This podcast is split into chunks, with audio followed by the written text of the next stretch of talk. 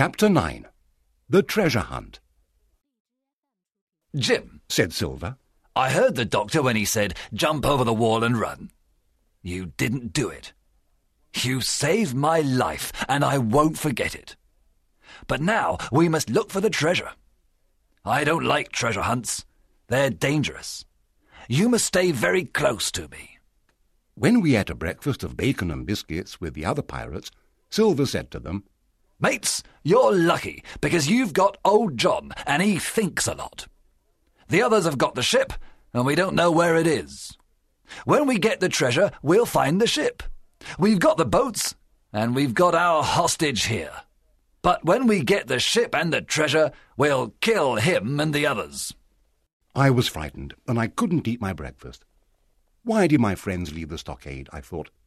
Why did they give Silver the map? Why did the doctor say there will be problems when you find the treasure? I couldn't find any answers to these questions. So the treasure hunt began. Silver had two guns, a big cutlass, and two pistols in the pockets of his coat. His parrot sat on his shoulder and talked, and I walked behind him with a rope round my neck. First we went to the beach and got into the two boats. Silver looked at the map. On the back were these words Tall tree, spyglass hill, points to the north east, skeleton island south east, First, we must find a tall tree. said Silver. We went along the coast, and after a while we saw a high plateau near Spyglass Hill, with a lot of trees on it. Some of the trees were very tall, so when we saw a good place to stop, we got out of the boats and began to climb towards the plateau. We went up slowly. Suddenly, one of the men in front of us shouted. We ran towards him. Has he found the treasure? Said Morgan. No, Said another man. he's very frightened. Then we saw a human skeleton under a big tree, and we all became cold with terror. He was a seaman. Said George Merry. Look at the arms and hands and feet. Said Silver. They aren't in a natural position. He was right. The skeleton's feet pointed in one direction. The arms and the hands pointed in the opposite direction, I think I understand. said Silver. Look, it's pointing southeast at Skeleton Island. Captain Flint killed him and put him here as a compass. Morgan said, It's Allardyce. He took my knife with him. I remember now. Well, the knife isn't here now. Where is it? asked George. Maybe Flint took it. Morgan said, Maybe he's still alive. No, he's dead. said George.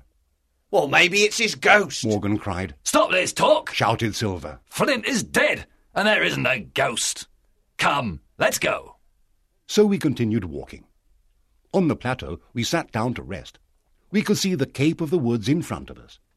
Behind us was the harbour and Skeleton Island. Above us was Spyglass Hill. There are only three tall trees in the direction of Skeleton Island. Silver said, It will be easy now. Come on, boys, let's go. but suddenly a voice began to sing. Fifteen men on a dead man's chest. Yo ho ho and a bottle of rum. It was a strange high voice, and it came from the trees.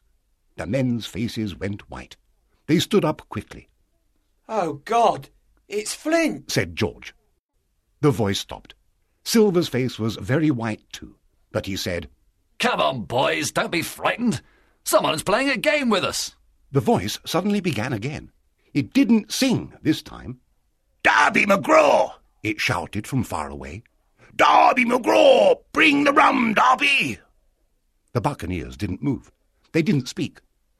I know those words. Morgan said. They were Flint's last words. Silver was very frightened too. He said quietly, Who knows the name Darby McGraw on this island? Only us, Flint's men. Then he said in a loud voice, Mates, I want that treasure and nobody will stop me. It's very near here and I'm going to find it. It's Flint's ghost, John. said Morgan. Ghost! Well, that voice had an echo, and a ghost's voice doesn't have an echo. Am I right, mates? Yes, that's true. George Merry said. You're an intelligent man, John. Courage, mates. I'm not sure that the voice was Flint's. It was. It was like. Ben Gunn's voice, by God! shouted Silver.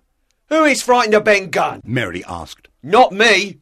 The buccaneers weren't frightened now, and the colour returned to their faces. They began to laugh and talk. Then we continued walking, and we arrived at the first of the tall trees. But it wasn't the right one. We went to the second tree. It wasn't Flint's. But the third tree was very tall, about two hundred feet high. We all knew that in the ground, under that tree, was the treasure. My companions ran towards it, and Silver followed them on his crutch. Sometimes he pulled me with the rope. Sometimes he looked at me with terrible eyes that said, I'm going to put the treasure on the Hispaniola, and then I'm going to kill you and all your friends. Suddenly, the men stopped. There was a cry of surprise. In front of us was a very big hole in the ground. It wasn't recent, because there was grass in it. There were some pieces of wood with walrus on them, the name of Flint's ship. But there wasn't any treasure in the hole. It was empty. The buccaneers couldn't believe their eyes. They just stood and looked at the hole. But John Silver's surprise passed quickly. He said to me quietly, Are you ready, Jim? and he gave me a pistol. Then, quietly, he began to move to one side of the hole. Now it was between us and the buccaneers. He looked at me and smiled.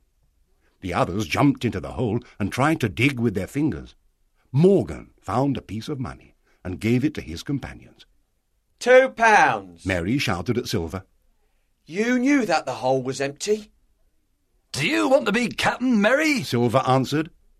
But this time all the pirates were with Merry, and they were all very angry.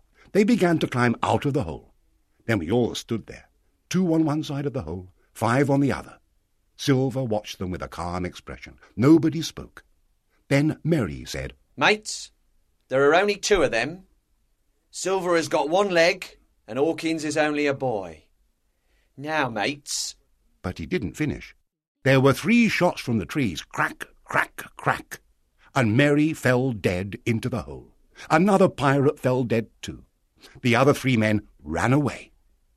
Just then, the doctor, Grey, and Ben Gunn came out of the trees with their guns.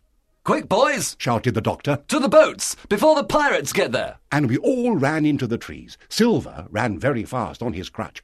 Then he shouted, It's all right, Doctor! Look, they aren't going to the boats! so we all sat down to rest. Soon we went down the hill towards the boats, and Ben Gunn told us his story. I found the skeleton of Allardyce a long time ago, and I took his knife.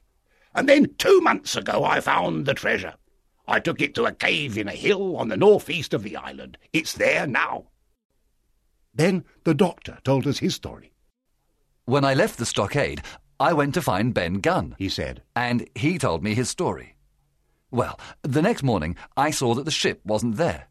So I went to Silver and gave him the map, because now I knew that it didn't show where the treasure was.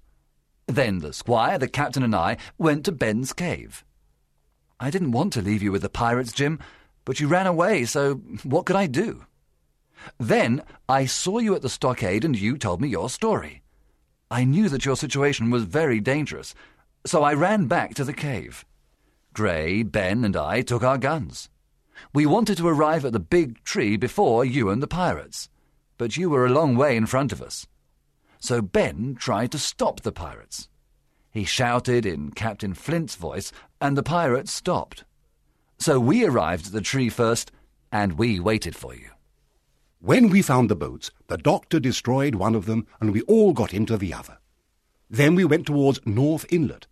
We passed Ben Gunn's Hill and saw his cave. We continued for three miles, and then we suddenly saw the Hispaniola. She wasn't on the beach in North Inlet, The sea came in and carried her away. the doctor said. But she's all right. Uh, Gray, you can stay on her tonight and guard her. So we got out of the boat on the beach at Rum Bay, near Ben's cave, and Gray went to the Hispaniola. When we arrived at the cave, the squire met us. John Silver, He said, you're a very bad man, but the doctor told me that we mustn't arrest you. You're a lucky man, Silver. Thank you very much, sir. said Long John. Don't thank me, my man. I wanted to arrest you. We went into the cave. Captain Smollett was near a big fire. And then I saw Flint's treasure in a corner. Lots and lots of gold. For dinner that night, we had Ben's goat and some wine from the Hispaniola. We were all very happy, and Silver sat with us. He talked and laughed. Early next morning, we took all the treasure to the beach. Ben Gray and Ben Gunn took it by boat to the Hispaniola. There was lots of it, and we worked all day for three days. On the third night, the doctor and I walked on the hill. We heard some voices far away in the night.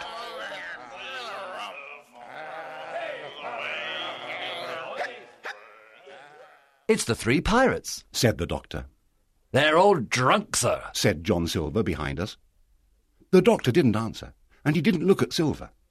The buccaneer was always polite to us now, and he always tried to do a lot of things for us. But nobody liked him. We didn't hear the pirates again, and we decided to leave them on the island. We left some food for them.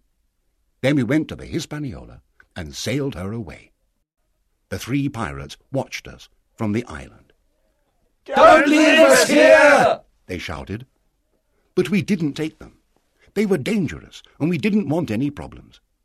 Soon the island was far away, and then there was only the sea. I was very happy. With only six men, we couldn't sail the ship to England, so we went to a port in Spanish America. Lots of Indians came to our ship to sell fruit and vegetables. That night we went to the town and we met an English captain. He took us to his ship for dinner, and it was very late when we arrived back on the Hispaniola. Ben Gunn was on board. He told us that John Silver wasn't there. He went away in a boat a few hours ago, he said. I'm sorry, you see, I helped him. But I did it to save your lives. I'm sure he wanted to kill you all. He took some of the treasure with him, about five hundred pounds. Well, said the captain with a smile, I think that's cheap. Only five hundred pounds, and we won't see silver again. I'll finish my story quickly. We found some seamen and sailed to England. When the Hispaniola arrived at Bristol, we divided the treasure between us. Now Captain Smollett doesn't work. Gray saved his money, and now he has his own business. Ben Gunn got one thousand pounds, and he lost it in three weeks. I don't know where John Silver is now. Perhaps he's living happily with his parrot, Captain Flint. Sometimes I dream about Silver and Treasure Island. Then I wake up suddenly with the voice of Captain Flint in my ears.